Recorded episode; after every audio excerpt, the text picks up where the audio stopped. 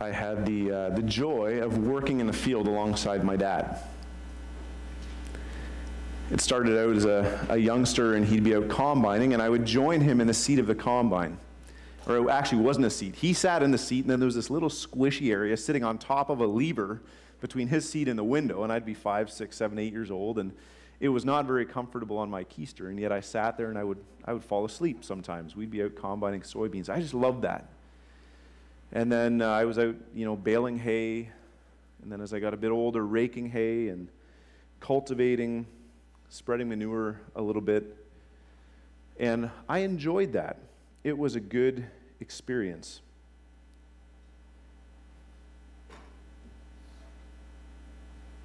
However, if the decisions were up to me, our farm would not have done very well. Not only because I was a youngster, but also because that was not my gifting. There's a reason why I'm a pastor and not a farmer. I enjoyed it, but these were my father's fields. It was my father who made the decisions about when to plant, under what conditions. It was him who watched the soil to see if it was dry enough. It was him who knew how much and what type of fertilizer to apply. And even as there were others who worked in the fields as well, we had someone come in, hired in to bale round bales. We had someone, we'd get the big Terragator to come in for pesticides. And so there were other laborers in that field alongside me, but it was my dad who knew when to harvest. It was my dad who knew when to order the seed and what type of seed and for what price. My dad was the one who owned those fields. Those fields were his, and I simply joined with him as a laborer, as a co worker with my siblings and with these other folks in my father's fields. As a pastor and a follower of Jesus, I work in fields that do not belong to me. Like my father had for his fields, God has a plan for his fields, for a crop and a harvest. Jesus compared the word of God to seed sown in various types of soil, and he invites us to have hearts that are ready to receive that seed. He compared the kingdom of God to a mustard seed that's planted, and it grows into a big, surprising, grand tree. Night and day, whether we are asleep or awake, resting or working. The seed in God's field is at work. It's sprouting and it's growing and it's growing a crop, a rich crop, Jesus says.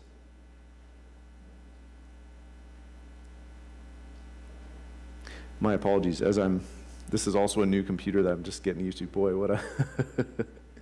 so I'm figuring out how to do this well on the fly. 2 Corinthians chapter 9 verse 10 says, God will supply and increase your store of seed and will enlarge the harvest of your righteousness. And to the next one. Galatians 6 9. Let us not become weary in doing good, for at the proper time we will reap a harvest if we do not give up and John 4:35. Open your eyes and look at the fields for they are ripe for the harvest. God has a vision of the work that he wants to do in the world in his fields.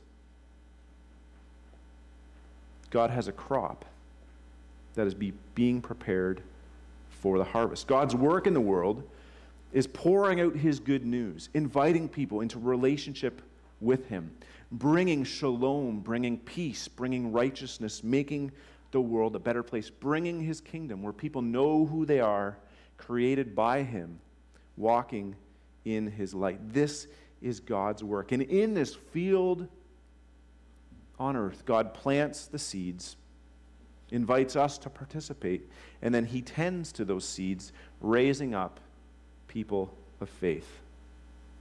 God invites him, us, to work with him in these fields. He invites me as a pastor. God has invited Dennis and Deb and April as pastors to work in those fields. God has invited Greg Mason as an elder, and Carol Steckley as a deacon, and you, Carrie, and Dorothy, and Gary, and Greg, and Nile. He has invited you to be a worker in this field. Just as me and my father's fields growing up, this is not our field. This is God's field. And we are invited to join him in this work. I invite you to turn with me to 1 Corinthians chapter 3 verses 5 to 11. 1 Corinthians 3 5 to 11.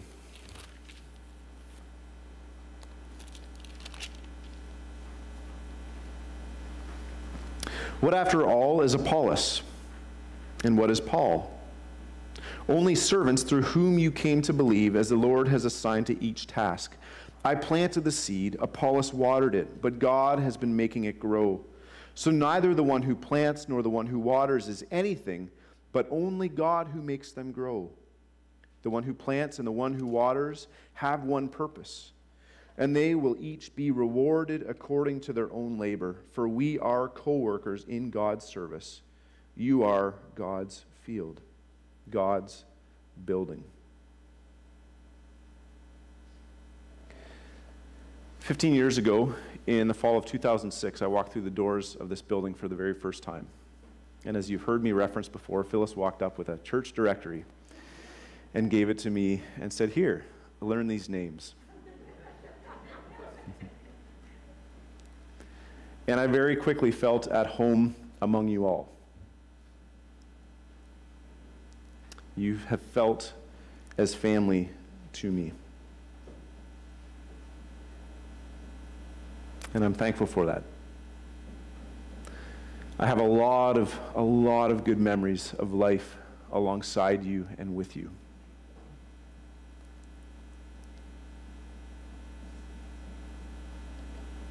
24 hour rides in a stinky van to Youthquake in Saskatchewan with the youth. Ogre kept her straight and true on the road. Dumpster diving on a tools trip with Isaac, Harry, and Josiah, Andrew Lucas, and others. I'll never forget the time that we announced, pretty shortly after my time here, the stillbirth of our son Jared on a Sunday morning, and there was an audible gasp in the crowd. And then after a parade of ladies came and shared stories of their own children they had lost over the years. These are the precious memories that I will always hold fast to.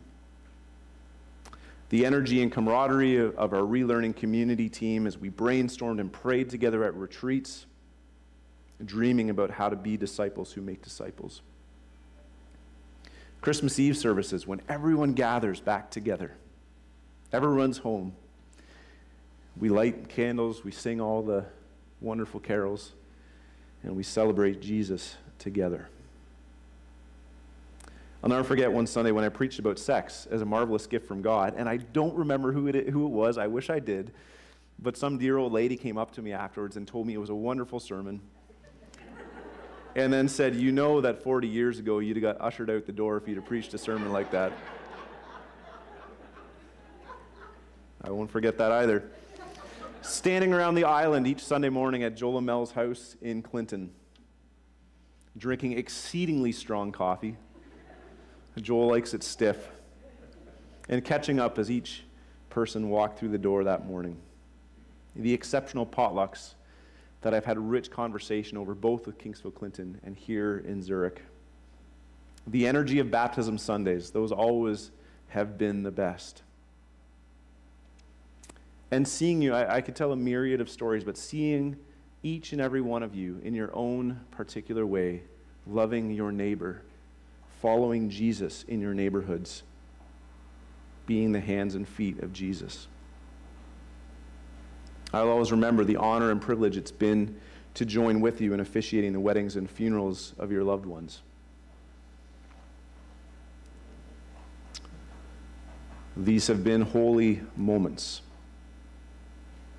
and they're fond memories that I will always carry with me. It has been a tremendous gift from God in my life. Tremendous gift to have walked with you as a church over these past, I guess you could say, 15 years. Five years with Kingsfield Clinton, a couple years overlapping with the two churches, and now over five and a half here, specifically in Zurich. Thank you so very much.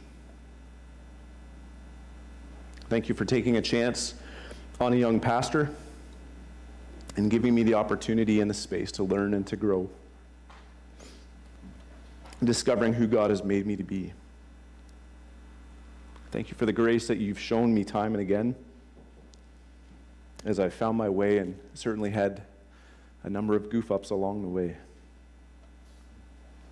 Thank you for how you've consistently supported me and encouraged me along the way.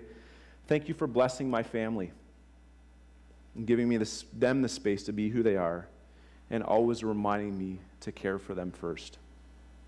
I can't think of a single instance in which I felt like there was pressure to care for the church above my family. And that's not common for pastors. And so I want to honor you for that. Thank you. There's a lot that I could say, but I offer my heartfelt thank you to each and every one of you for the gift that has been to lead and to serve and to walk alongside you during this season of life. And as I've heard many of you say, and I feel myself, this does feel in many ways too soon, or sooner than we may have expected. And yet, in this season, I have sensed God's call to move on to the next step. I want you to know that whatever fruitfulness may come through my leadership and service as a pastor, as a church leader, in the years ahead will be a direct result. It will be direct fruit from you as a church family and your investment in me. Your fruit will expand in different places with different people. Because God has formed me as a pastor, me as an individual, and our family significantly through each and every one of you. A couple more comments before I proceed, and, and one of them being that. And I know I, I, made a few comments last Sunday just to honor April, encourage her in stepping in her role, and just acknowledging the, the grief that, that we share and others have expressed of us not being able to serve alongside one another.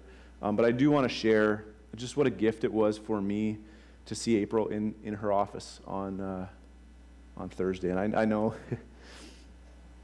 I know that there's that's hard and there's sadness there, um, but as, as I've been kind of walking through my own grief and sadness and carrying that, that point. It's very, fairly heavy this week.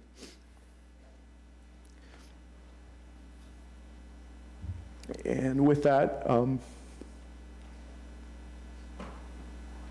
just wondering, and you know, you worry and you stress, are things going to be okay? And just, uh, I think that God in His sovereignty, sovereignty saw very fit for April's first day in the office to be my second last day here, just in the sense of how good it was to see her sitting there, It was just like full of. We talked for a couple hours, just full of ideas and vision, and and uh, and just God. That was God's way, I think, of speaking to me that you're going to be great. That God's got. Uh, and, and not it doesn't at all rest on April's shoulders at all in any way, shape, or form, but it was like this sign that then as God calls works through Deb and the leadership team and calls who the next lead pastor, you're going to be okay. And you're going to have great leaders. And you're going to have fresh, exciting vision. And things will change. And it might be a scary time, but it's going to be okay. And so I, I just wanted to acknowledge that and, and just state what a, what a gift from God that was. And uh, just that I have a lot of confidence in the leaders here and who God will call. And the last thing I, I also want to, I won't, I won't be here whenever the formal transition is and the installation whatnot. And, and I didn't say anything last Sunday because I wanted to keep the focus on in terms of kind of encouraging and blessing April as she moves in. But, but I also, I won't be here, so I got to make my comments about Dennis uh, right now. Uh,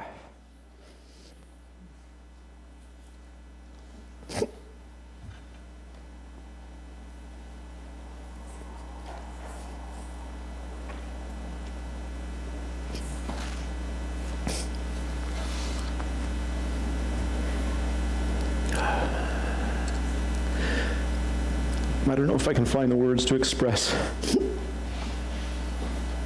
how much Dennis has meant to me.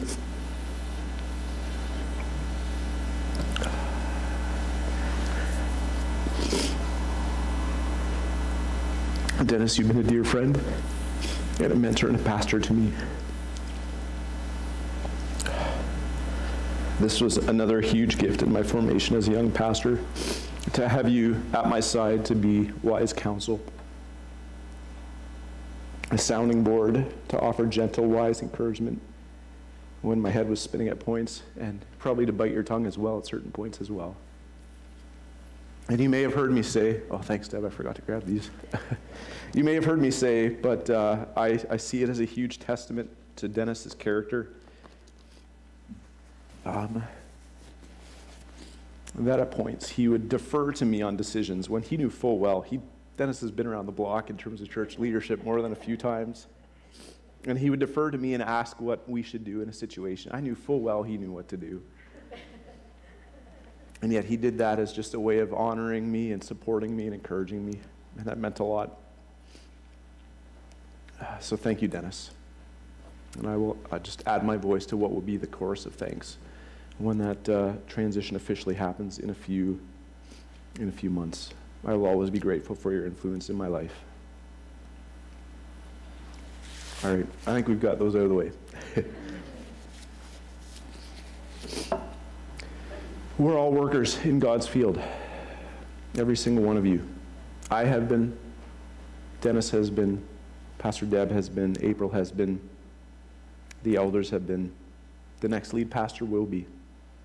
We are laborers, every single one of you, in this field as God does his very good work. Before I proceed, I also do want to give credit to Brent Kipfer. He's pastor at Mapleview Mennonite Church. I'm borrowing pretty heavily, actually, from his sermon that he preached last at Brussels Mennonite Fellowship when he transitioned. We were talking, and he mentioned the sermon. I looked at, it, I was like, "Oh, that's like that's perfect." So I'm, I'm borrowing very heavily from him this morning, with his permission. So we mentioned God's fields, where the seed of the gospel is sowed, and where we, every single one of us, is invited to be a co laborer. I've enjoyed being a co laborer in this field with you, laboring side by side in meetings, in various conversations, various places of ministry, events, programs, around dinner tables. I've labored alongside you and the leaders, and I've had the privilege of laboring in the same field as Ken Gaisley and Tom Rose and Tim Doherty and Phil Wagler and Doug Shady and Harold and Judy Shantz, Phil and Julie Bender, Clayton Kipfer, Ephraim Gingrich, Orville Jantzi, Albert Martin, Stephen Peachy, Christian Schrag, their spouses, and the many interim pastors who have filled roles as well. And I don't know if you hear that list of names and think, good heavens, it's just a, it's a revolving door. I don't know if you feel that or if you feel this sense of, you know what, like, God's got us. It's going to be okay. And I hope that in expressing this of being laborers in a field, it doesn't come across as just like, oh, well, God's in control, it's fine, figure it out. I hope you hear that that's not my heart, but this is a message that I also need to receive, and I'm preaching to myself in terms of trusting and releasing and knowing that this is God's field. He is the one who works in our lives. When we look at the Apostle Paul's ministry, he was one who had leadership in a variety of locations over the years. And he became aware of a, a conflict in the city of Corinth, and so he wrote to address it. It seems that they were misunderstanding who they were in Christ. It seems that they were misunderstanding the good news of Jesus, and they were using worldly measuring sticks to measure whether they were successful or not, whether they were on the right page.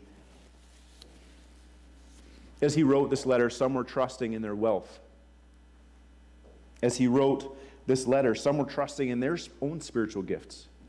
And some were trusting in particular leaders. Perhaps one was really elegant with words. Maybe one was really good at caring for them and knowing them. Maybe one was really good at developing strategy and casting that vision, but they're debating. And they want the church to be as strong and powerful and secure as possible. And they're debating who is most important, who ought to receive the credit for the growth of the church. And it's in this setting that Paul writes, chapter 1, verses 26 to 31. He says, Brothers and sisters, think of what you were when you were called. Not many of you were wise by human standards, not many of you were influential. Not many of you were of noble birth, but God chose the foolish things of the world to shame the wise. God chose the weak things of the world to shame the strong. God chose the lowly things of the world and the despised things and the things that are not to nullify the things that are, so that no one may boast before him. It is because of him that you are in Christ who has become for us the wisdom from God that is our righteousness, our holiness, and our redemption. Therefore, as it is written, let him who boasts boast in the Lord. Our strength, any success we may have, this good news doesn't rest in how strong we are. It doesn't rest in how professional or organized we can be, or how good our leaders may or may not be. It appears that the Corinthian church was putting their leaders on pedestals, and truthfully, this was wreaking havoc and causing division in their church. Some really liked Apollos. Maybe he was a gifted preacher. Some really liked, um, uh, I'm forgetting the name of the other fellow. Anyway, the other fellow. Some really liked the other fellow and had deep, deep loyalty to him. Maybe he was the first one who shared the gospel with them. They were arguing who they ought to follow, who they ought to give their allegiance to. And it's into this that Paul speaks. And he says, Who then is Paul? Who then is Apollos? Who then is, what is Paul? Servants, through whom you came to believe, as the Lord assigned to each. I planted, this is Paul saying, I planted, Apollos watered, as the Lord assigned to each. So neither the one who plants nor the one who waters is anything, but only God who gives growth. The one who plants and the one who waters have a common purpose. And so we are in this field, called as workers of God, as laborers in this field. I believe very much that God, in His sovereign direction, called me to be with the Kingsfield churches for these past nearly 11 years. For this particular time, for a particular purpose. And I believe that I brought with me a particular set of giftings and experiences and weaknesses that were the right fit for the church in these past years. I also heartily believe that the next pastor, the next lead pastor who will come, will be the right person at the right time for this next season, according to God's sovereign direction. They will bring a different set of giftings and weaknesses, and they will be able to lead you in ways that I might not be able to. I believe they will have just the right mix of giftings and vision that is needed to guide the church in this next stage. And this person will be a co laborer alongside April and Deb, the leadership team, and every single one of you as you plant, as you water, as you fertilize the seeds, the crops in God's field. We plant and water, but it is only God who gives growth.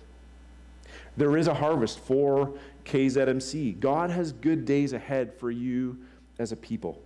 He's not done with us. Absolutely not. There are great ways. And, and I, you know what, I speak this not, not just in terms of my transition. That would be arrogant and proud. I'm, I'm not speaking just in terms, I'm speaking even in terms of this COVID season that we're in and the unsettledness with that. God is not done with you. There are ways He wants to draw you deeper into relationship, into healing, into obedience, into freedom in the years ahead.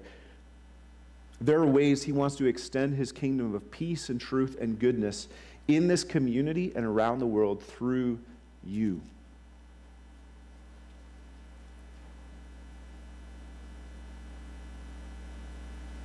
I'm looking forward to what it'll be like 10 years down the road to come back and to visit and to see kids I've never met before and new people who've given their lives to Jesus because there's a number of you here that weren't here 10 years ago when I first showed up with Kingsfield Clinton. I'm looking forward to that and seeing this harvest, this ongoing righteousness. And the church may look wildly different.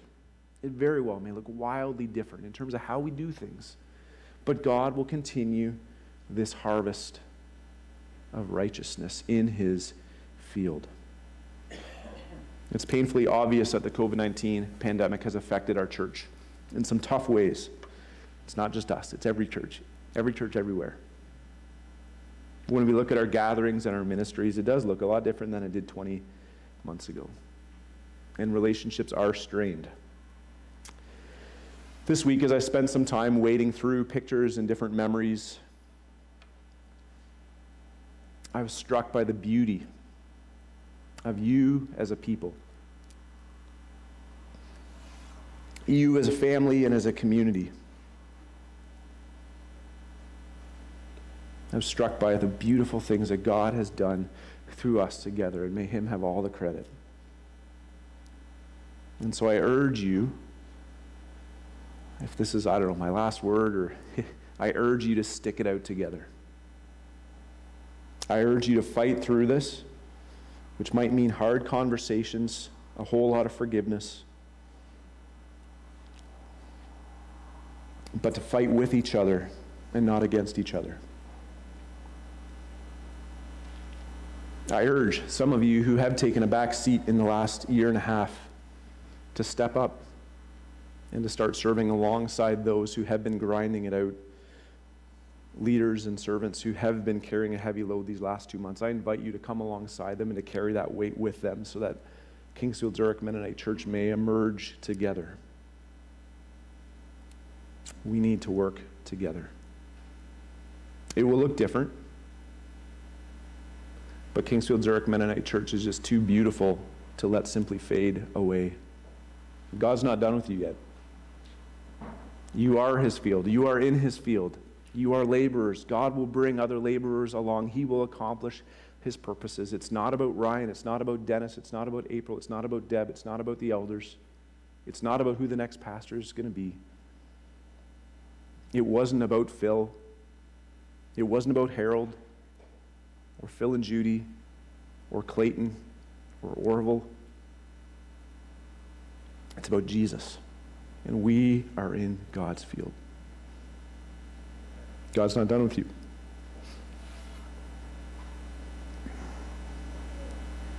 And I'm really excited from a distance in the years ahead to see what that looks like. Going to close out with a few thoughts and shift into sharing the Lord's Supper together. I do want to share with you what is known as a covenant of release. This is something actually that Mennonite Church Eastern Canada, this document comes from them. Um, a really good piece that they encourage pastors and churches um, to kind of develop and, and so uh, share this with the leadership team. And, and Rini has signed it on behalf of council. But just to read that covenant of release between myself and Kingsfield Zurich Mennonite Church. It's been my privilege to serve as pastor with Kingsfield for over 10 years and now as lead pastor with KZMC for five and a half years. And I'll take many memories with me and, and, a sincere appreciation for this congregation. And so, as I conclude my time of ministry here, I want to have a mutual understanding that includes the following. Number one, I will pray for God's ongoing blessing and direction for this church and the leadership as you make the transition to leadership with a new lead pastor. I also welcome your prayers for me and my family as I begin new leadership responsibilities with the Ontario Conference of MB Churches. Number two, if there's factual information, not counsel on future direction, regarding our work together that's not adequately been conveyed to leaders, I remain open to doing so in the next several months. So if there's a document you're saying, what, what got placed here, or where did that go, or whatever, um, I'm open to those conversations and passing those details. Number three, I will be removing my belongings from the church office. Um, this was written up a while back, so by October 10th today, returning keys to Taylor. And from that point, I will no longer be employed by Kingsfield Zurich Mennonite Church. Number four, in line with ministry standards, I won't return to KZMC for any official ministry, either public or private, except with the request of the pastors and the leadership team. And number five, relationships developed during my time with you. Following my de- departure, relationships have developed during my time with you. Following my b- departure, those will be on a friendship and not a pastoral basis. I will redirect pastoral conversations to current pastors and avoid commenting on the direction and the ministry of church and its leaders. I'll be scarce for a little while, but when we cross paths, please come say hi. I'd love to catch up with you. We'll chat about our families. We'll chat about what life looks like, but I won't chat about you in terms of the direction and, and ministries of the church here, nor will I offer pastoral care in those settings. So that, that'll be, it's not always clear, right? Like, I hope this hasn't just been a professional relationship, but walking alongside as friends and pastors, and now to shift toward just being friends, that, that will be tricky. Um, but we can do that together. So God's mission with KZMC did not begin, does not end with me. This is God's field, and there is a crop growing. Some seeds have been planted recently. Others sprouted a long time ago and have been fruitful for a lot of years. God is not finished, and there is a harvest coming. Let me pray over you, and then we'll, we'll join together in the Lord's Supper. God, we do have very, very much to be thankful for. You've been so good. You've been so good. And so I invite you now. We, we place our trust in you. And I pray that you do the work and the ministry in our hearts so that we could trust well. We trust in you for the days ahead.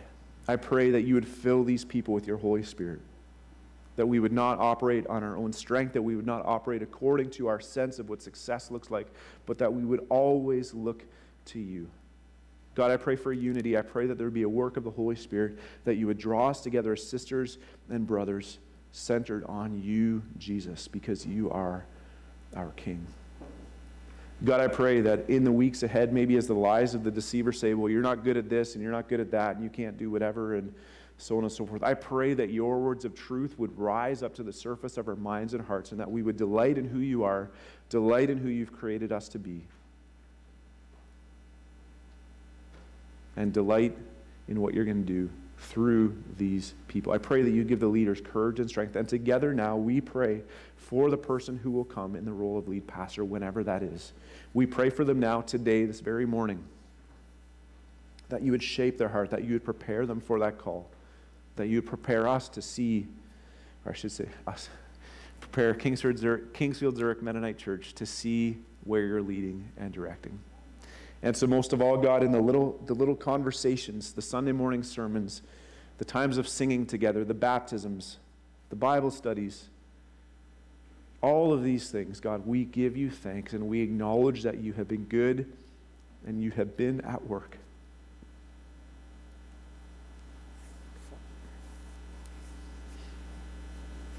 We love you. And we place our trust in you. And so now, as we turn our attention toward your, your death and resurrection, Jesus, we give you thanks that you are our source of life. We do not live without your shed blood for us. We do not live without you paying for our sins, without you being our substitute. And so we lift you, you high. Even as you lowered yourself to the point of death, we declare that your name is above every name. And so, in the midst of our emotions and our excitement and our despair, everything we're thinking and feeling and experiencing, we turn all of that toward you and toward your cross. We honor you, Jesus. Amen.